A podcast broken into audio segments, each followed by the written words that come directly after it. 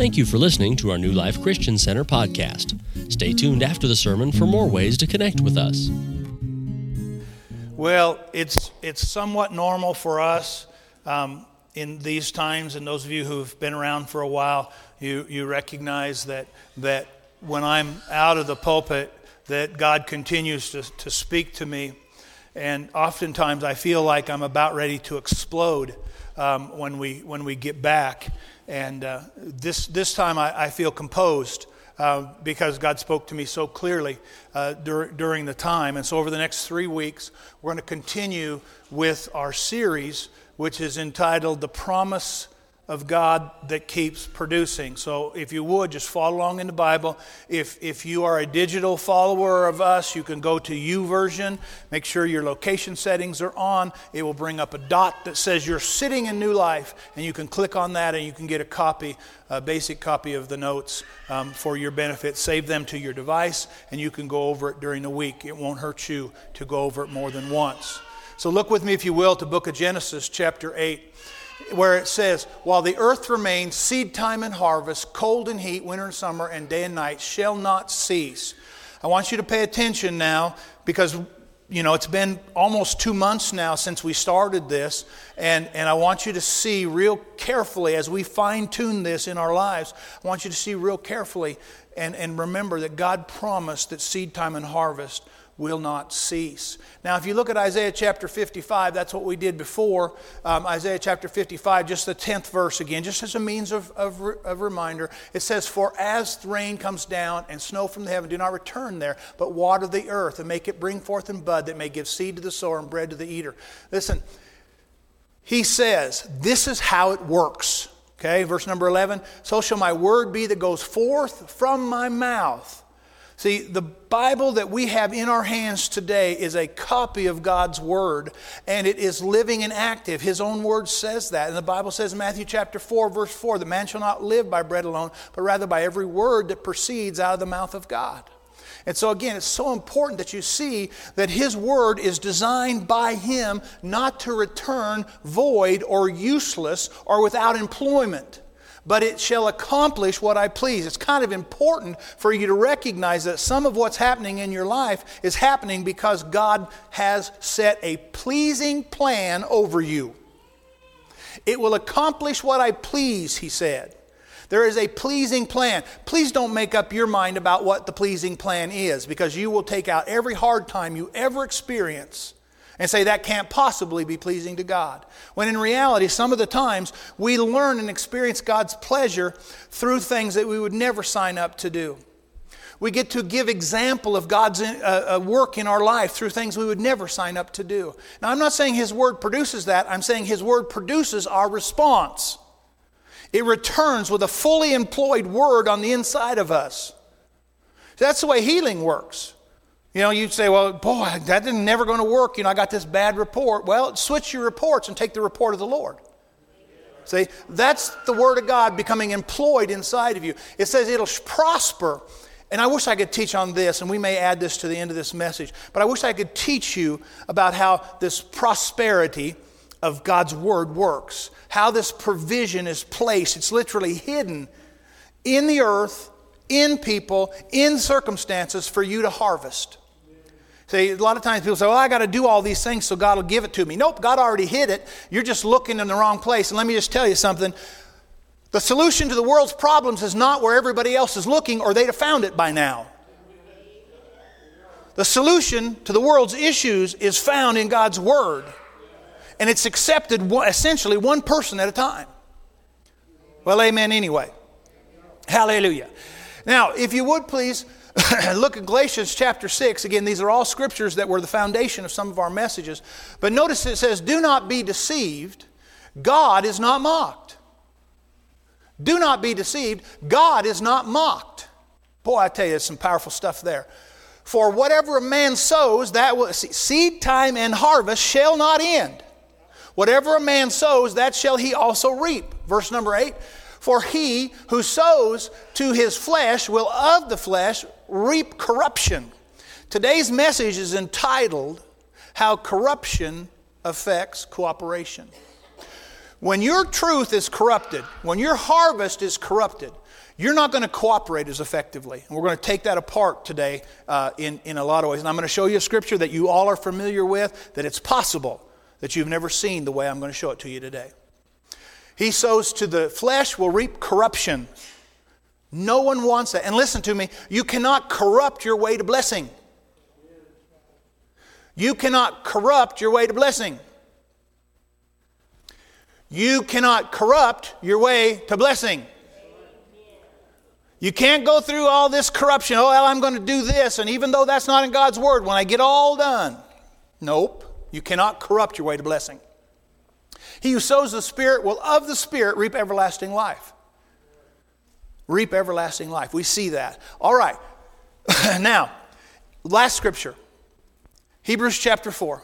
Notice it, would you please? For, verse 2. For indeed the gospel, the good news of Jesus Christ, was preached to us as well as to them. Now, this is in context, this is talking about the children of Israel and how come some of them didn't come out of the, of the wilderness. But it says, was preached to us as well to them, but the word which they heard did not profit them. Stop for just a second and listen. God designs His word, just like Isaiah says, to bring prospering to you. But that prospering is enriched or mixed with faith in us that hear it.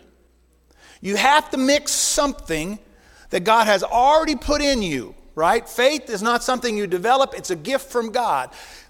In case you wonder, Ephesians chapter 2, lest anyone boast. Hey, you're not building your faith because you're so smart. You're building your faith on top of what Jesus has done, which means you're building your understanding of what Jesus has done. When I got born again, I didn't know Jesus intended for a whole bunch more stuff to come along with the gift. Now, it came along and I had to discover it over the years. See, I thought, well, if you're just saved, you punch your ticket and get to heaven, hallelujah. Now you can just go do whatever you want because your eternal ticket is punched. And then you realize that God plans so much more for you. That's a life of prospering through the understanding of who Jesus is and what the sacrifice to, uh, of him was. So mixed with faith. Here's your first quote. It says, Living in the promise requires a belief in what was said and a trust in who said it. Now, you remember that quote from the last time we were together. That is the nature of faith. The nature of faith is a trust in what was said and in the person who said it. You have to have faith. See, sometimes what happens in a church is you have more faith in the leadership or in the pastor than you do in God. You know, unless the pastor comes, you know, you go and say, well, some pastors are just bad. Maybe, but I just want to tell you something. You're mixing faith in what was said, his word, and who said it? Jesus Christ himself. Are we together?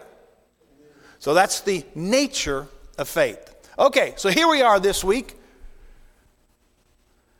And we're going to talk about deception corrupting cooperation.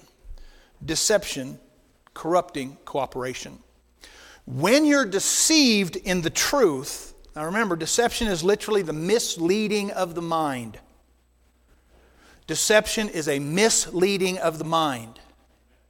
See, that's why your spirit man can be throwing up the caution and stop flags all the time when deception is being followed by you. See, it's not stopping you, it's saying to you, stop. It corrupts your cooperation. So when you're deceived, you won't cooperate as effectively. Does that make sense to everybody? All right, so then we have to attack the deception. I told the Sunday school class this morning, I said, listen, come, come to the main service today because I'm, I'm going to pick on you. So here's a common area of Scripture that all of you know John chapter 10, verse 10. The thief does not come except to steal and to kill and to destroy. Now, for those of you who are already saying, that's right, Satan, the thief, in context, are you ready? In context, the thief in this scripture is not the devil. I know we say it is, but it's not. If you read chapter 9, well, let me just here. Let's let's do some of this. John chapter 10. Let's, we're going to spend all our time right here. Are you ready? Look at John chapter 10, verse 1.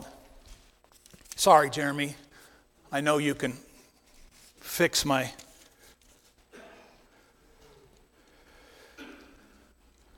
Most assuredly, I say to you, that's verse number one of chapter 10.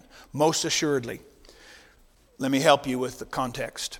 If you go back and read chapter 9, you will see the attack that the religious and political Pharisees, remember, the religious, the, the, high, the hierarchy of the time of Jesus was a religious and political governmental structure. Okay? The, the priest carried, the, especially the high priest, carried enormous political power. And, and so they were able to enforce by the recognition of the law what was supposed to happen. So in chapter 9, you can just, just familiar, familiarize yourself with it when, when you go back to, to look over this.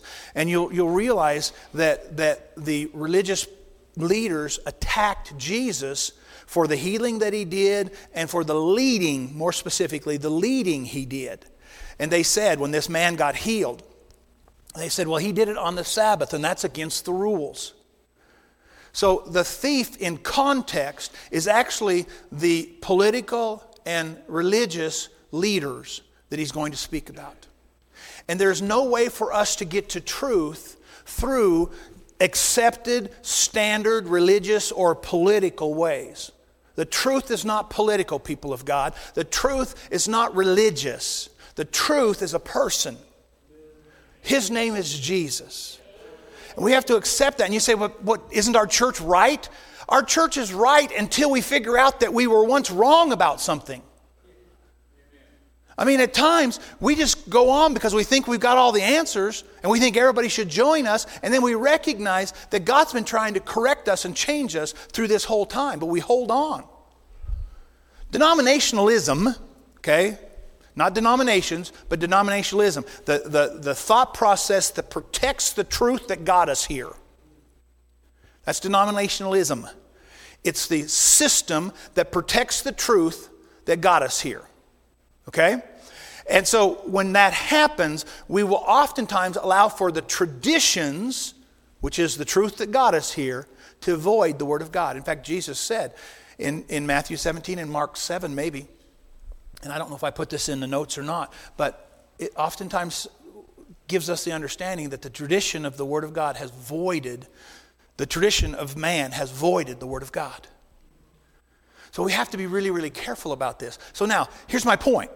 We've always thought this was the devil, but this is actually religious truth. This is actually certain truths that the church just holds on to, right? And so, for an example, when it says the thief well, who's the thief? It's the deceiver. The word could be translated deceiver. So here's the thing He takes that truth and he twists it, he literally misleads the mind. So, for an example, I have no problem with the four spiritual laws. You know that little track everybody passes out? But you know you can get saved without them? Right? I have no problem with the tradition of baptism. I don't have any problem with that. But getting wet doesn't save you. Jesus does. We did it last week I was here. We had a, a, baptism. I don't know how many people we baptized, quite a few, you know, 12, 14, 16, something like that. And they were doing that for our benefit. They were confessing Christ before man. They, uh, they weren't saved because they got wet. Because they were saved, they got wet right? See, there's a deception that goes out in religious truth that oftentimes builds, builds walls and keeps people out. Amen or not? Does it keep people out? Okay, let's keep looking. So he says, the thief, the deceiver.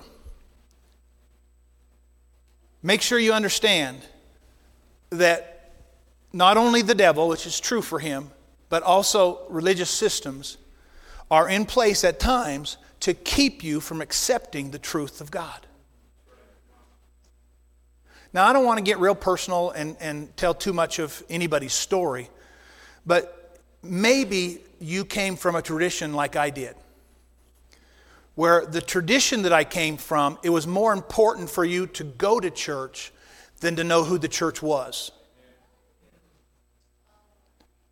Okay? The church is you. It's not this building. The church is you. And so what happens is we say, well, you got to come to our building. Well, the world said not too many months ago that you can't go to any building. Now what happened? Did the church stop? No. Many churches were forced into a digital presentation of church. Now, God spoke to us several years before that. We were already doing that. We didn't understand why. I mean, not completely. And then all of a sudden, the only church that we could have for a season was digital church. But at the end of that season, what we realized was that the government cannot tell us that we can't meet.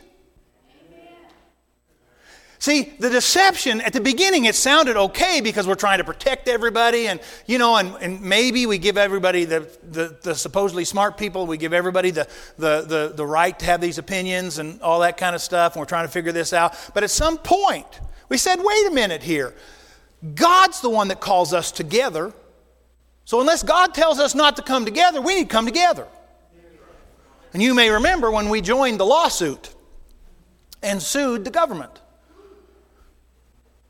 I was hoping that was going to work real well.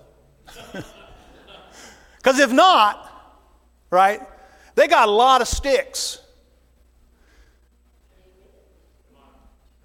And so we had to decide well, what if they come take our tax deduction? Well, who cares? I mean, honestly, who cares? We can afford to pay taxes. I consider it a blessing from God that we don't but we can afford to do it. Why? Because God is our supply. Because what if you lose your tax exemption? Okay, let's not be deceived by the thief, which is a political and religious setting. The deceiver comes to deceive. There are churches out there today who are deceived in certain kinds of truths. And they want us to have the same truth. In fact, one group, who shall remain nameless unless I slip, has hijacked the covenant response of God to the flood.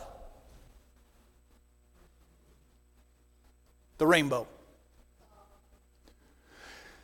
And now people, political and religious, say, oh, no, you got to just, you know, you, you can't do. Yes, you can. You can still be gracious and loving while not straying away from God's word. You say, well, doesn't that hurt people? No, we're here to help. We're here to help. You can come. You say, won't you, won't you feel judged by you? I hope not.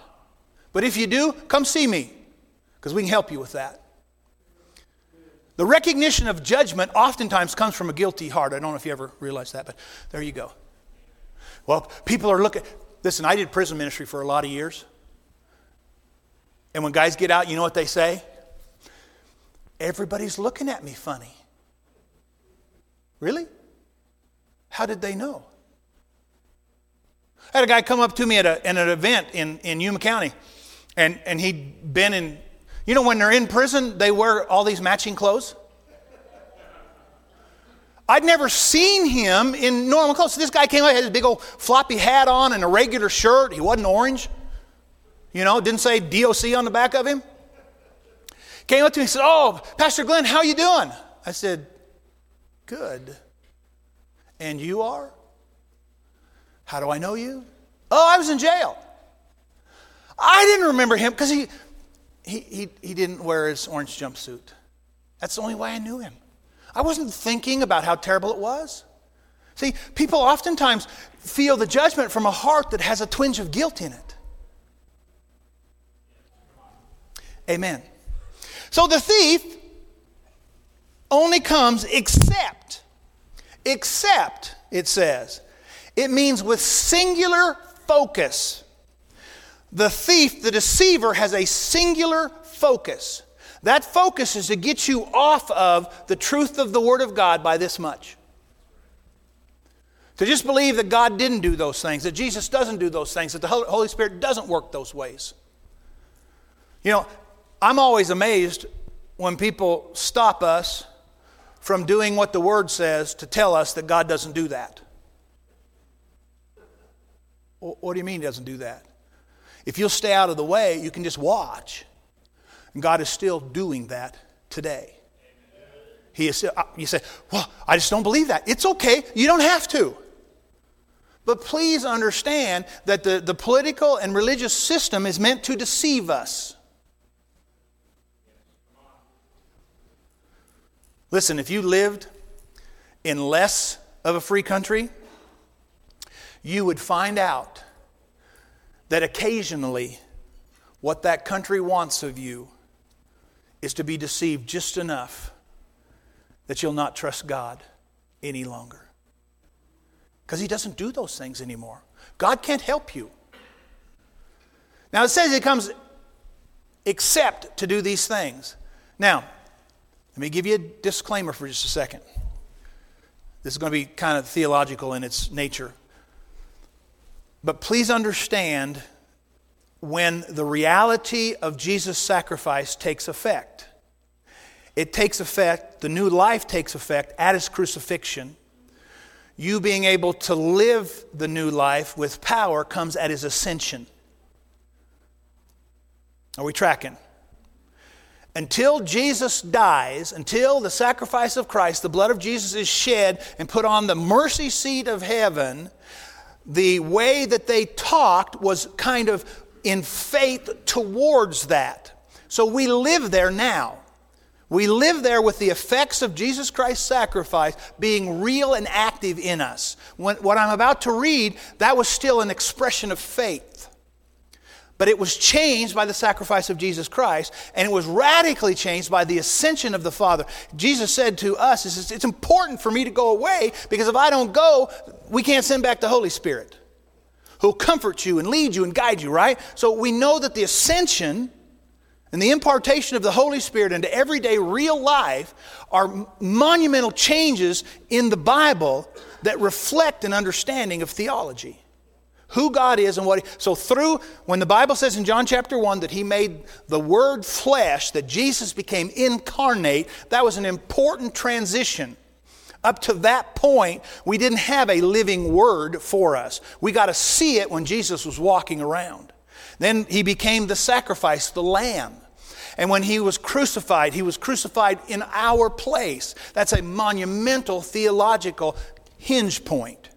And then he spent 40 days wandering around and so forth, and he told everybody to wait, and they had to wait 10 days, 50 days from Passover to Pentecost until the Holy Spirit came down, and that was a real interesting thing because he came down and he made everybody look like their hair was on fire. Still happening today. Some of you look like your hair is on fire. Why? Because the reality of the Holy Spirit puts a miracle presence around us. It's a hinge point, a theological hinge point that changes everything. So when I read this, let's make sure and put the twist or the hinge in there. Are you ready? Except, singular focus. He comes to what? What's the first one? To steal. It means to take by stealth. Okay, it means to sneak and take something. Are you ready? When you accepted Jesus Christ, the Bible says you were bought with a price. Therefore, glorify Him in your body and your spirit, which are God's. Guess what? You don't own anything, and there's nothing left to steal.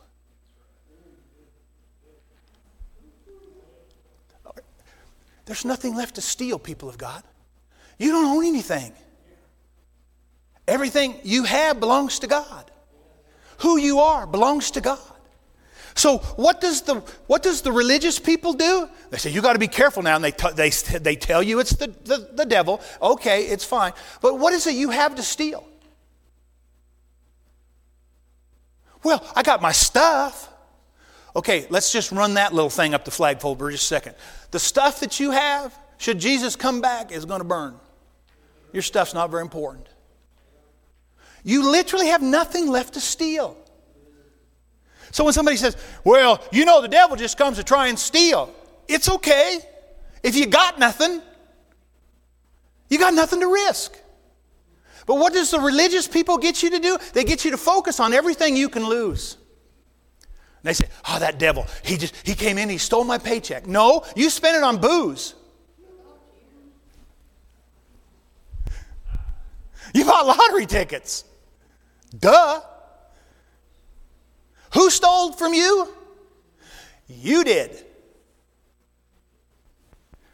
That really awkward scripture in Malachi that says, How have we robbed you? Oh, in tithes and offerings. That doesn't even belong to you. You don't own anything. God owns everything. He can't, you can't be stolen from. You see the deception? Okay, so what does the enemy do? He gets you to think, oh, I got to protect all this stuff. Right? All this stuff that God's giving me. It's my job to protect it. Really? Give it to God. You got nothing left to steal. Look at this next part. The thief cannot steal from one who owns nothing. There's your, your quote. I'm sorry, I got excited and I didn't give it to you. Is do we have one? Oh, there. Oh, that's right. I forgot, Jeremy. I only get a promise tile. Turn around and look at my screen.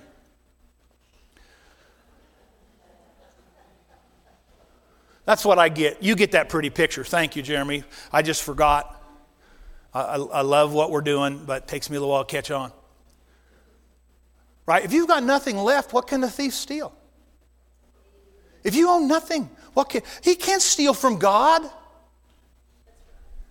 You're in the hand of God. No man can pluck you out of it.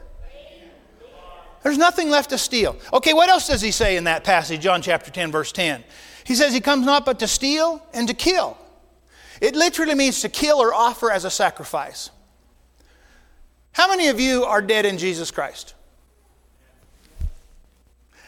How do you kill a dead guy? How do you kill a dead guy? It's not possible. But what do we get concerned about?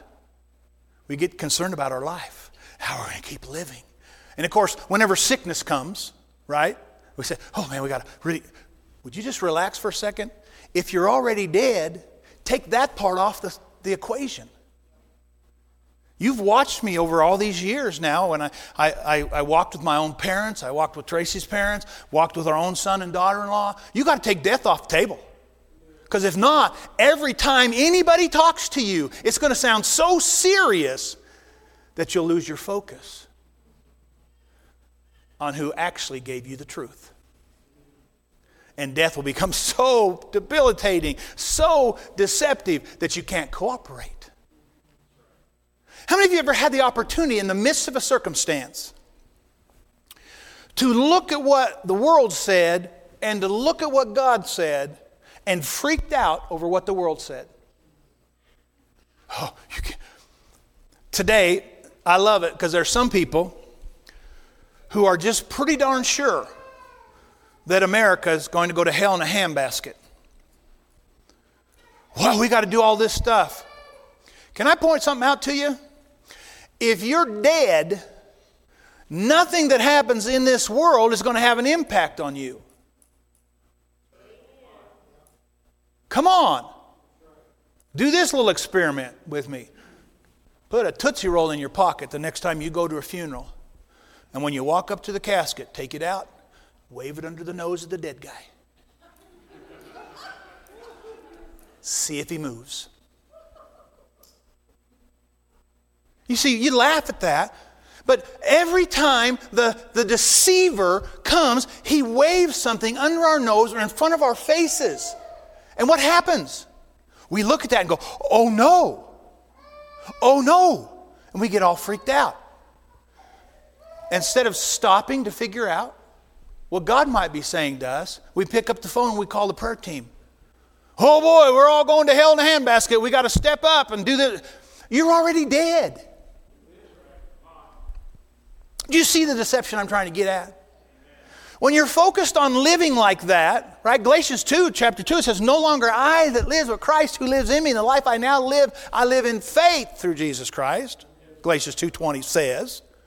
You understand that that subtle deception that religion can put on you, and in some cases, religions, governments, politics, we get all that. We get all this deception, and we can't cooperate with what God's doing because we're focused on trying to defibrillate our dead body by worldly truth.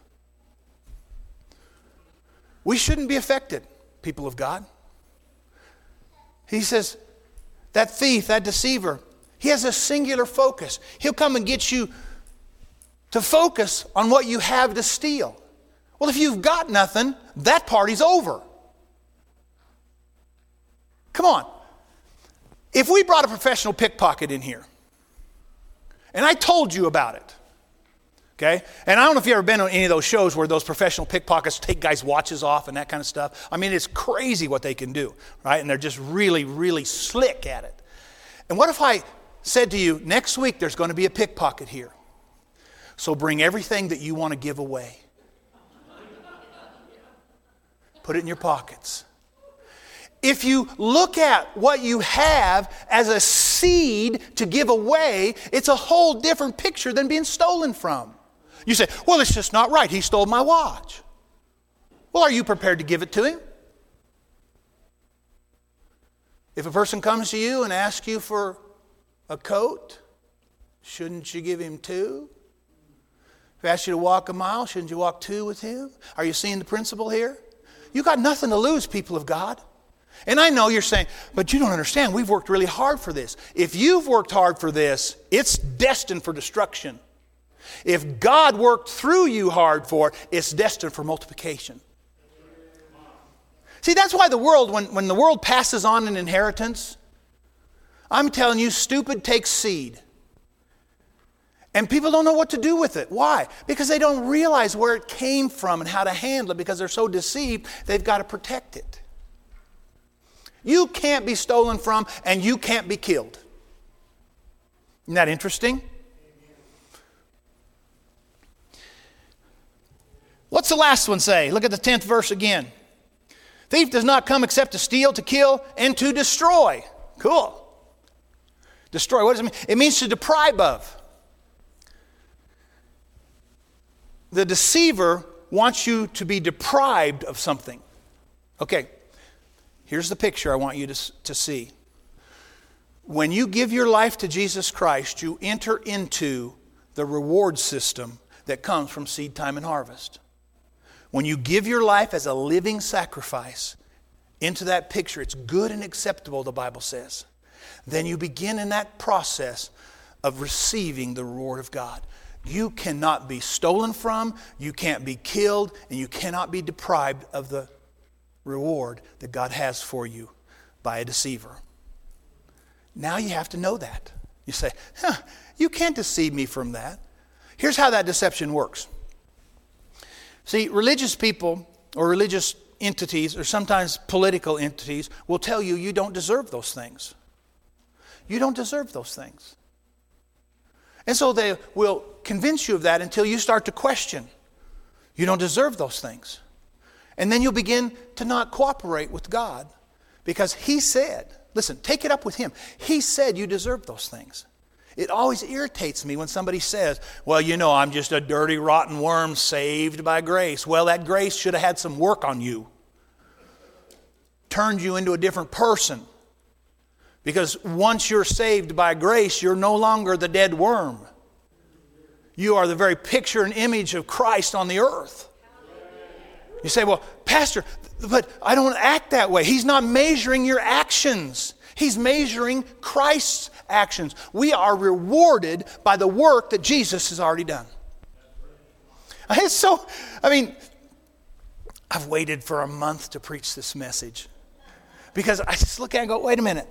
The deceiver comes, look what he does. He comes and gets us to focus on what we have. Here's how that works in real life. How many of you have listened to a news report that says we're coming to a recession?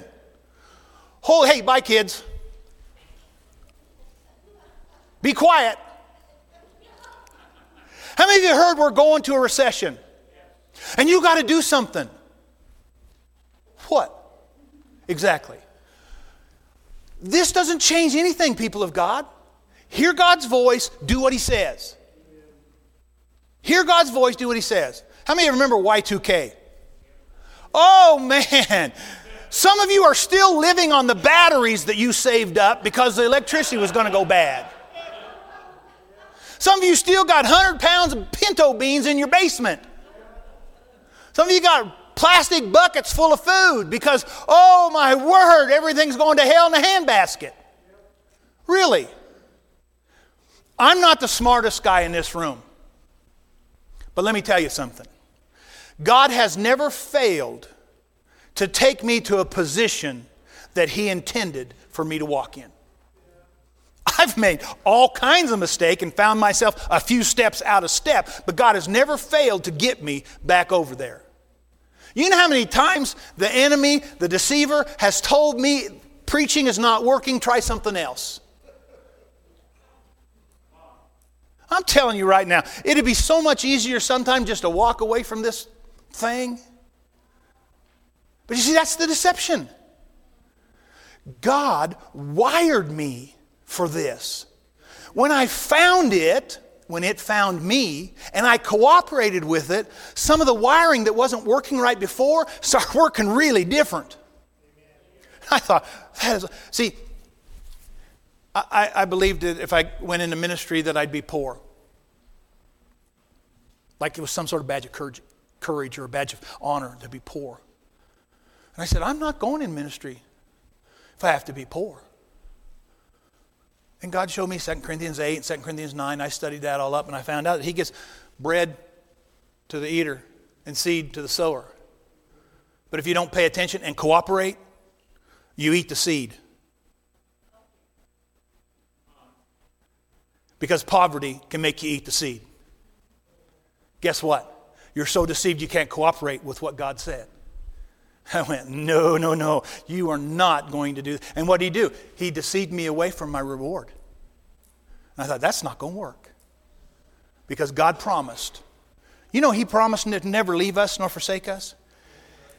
He is not able to be to have destruction placed on his reward. It's there whether you accept it or not.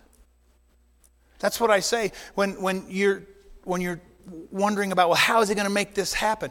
He hides provision for you. It's like a secret that's to be found. I tell this story because of you knowing the people involved, but had a missionary who was having troubles making it, and he, he was really intrigued by the message of, of provision. And I was saying, God's hid what you need. You just need to find it. Just dig, just find it, run into it, trip over it, whatever. And he got a phone call one day because he owned both three different his ministry name com net and dot something else. I don't know whatever's left. He owned all three of those names okay? And he needed a very specific thing. And so this this company called him up whoever whoever sells you that stuff called him up said hey we, we want to buy that that that domain name from you. He says it's not for sale.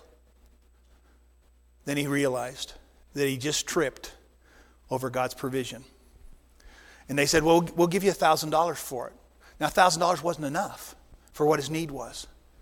So he called me and we talked about it. I said, tell him exactly what your need is because you just tripped over God's hidden provision. He says, Well, I need like $1,511.78. I said, Call him. Tell him that's what you sell the name for. It'll meet your need. See, he tripped over the reward that God hid for him before he ever realized. You can do that in life. He cannot destroy the reward that God has designed for you. Are we together? See, a lot of times you say, well, it's just the devil. The devil is not more powerful than God. But we say, oh, the devil this and the devil. Listen, stop talking to him. Duh. If you talk to the devil and are surprised by what his intent are or is, you choose your own verb tense. If you're surprised by that, you're deceived. That's what he does. That's what religion does. They want to narrow you in so you can be controlled.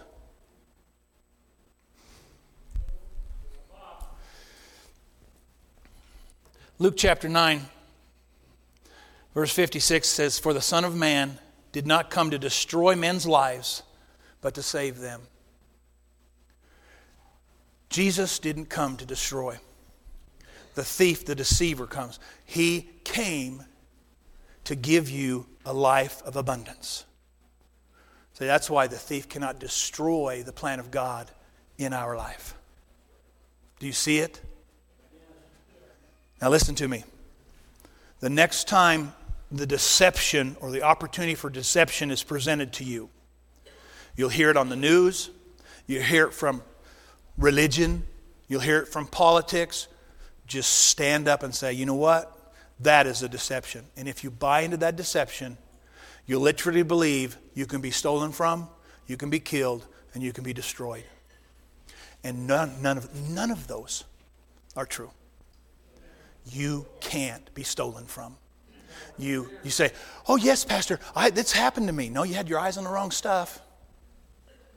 You had your eyes on the stuff. Do I need to bring up Job?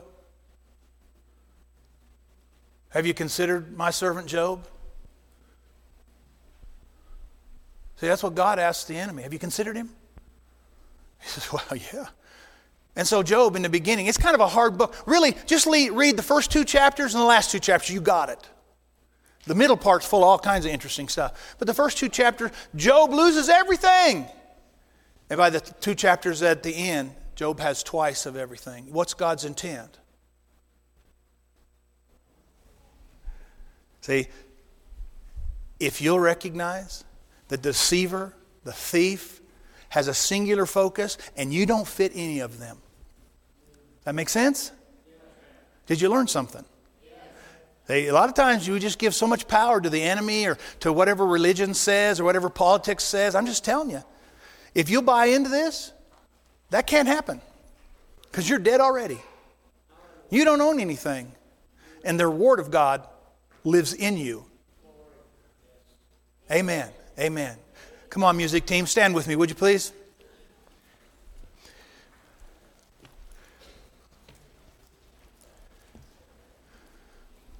Thank you, Father. Well, Father, we'll need some time and some help to process this one so that we can see ourselves as being unkillable, unstealable, undestroyable because we live in you. Only through deception can we hold on to these things in such a way that it takes the value of what God has given us and putting into a value of something we own. Takes the value of living by faith in your life and, and, and puts it in the value of living the life I want to live, my way. Takes the value of the reward system out of God and puts it in what I want. We are not people who buy into the deception that's being offered. We cannot be stolen from because we don't own anything. All we have, we've placed in you, God. We cannot be killed because we died in you through Jesus Christ. We live our life by faith in Jesus. We cannot be destroyed. Destruction is not ours because the reward comes when we mix faith with what that person of Jesus, the person of God, has said to us. We mix it by faith, and the reward is ours. See, it lives in us. We can't be stolen from, we can't be killed, and we can't be destroyed. In Jesus' name, amen. Amen. Thank you for listening. To subscribe to our podcast, search New Life Eckley in all of the major podcasting apps. Audio and video of our sermons are posted at newlifeeckley.com slash live, and you can watch sermon slices weekdays on social media. Search at New Life Eckley. Our main service is at 10 a.m. Mountain Time every Sunday. Thanks for listening.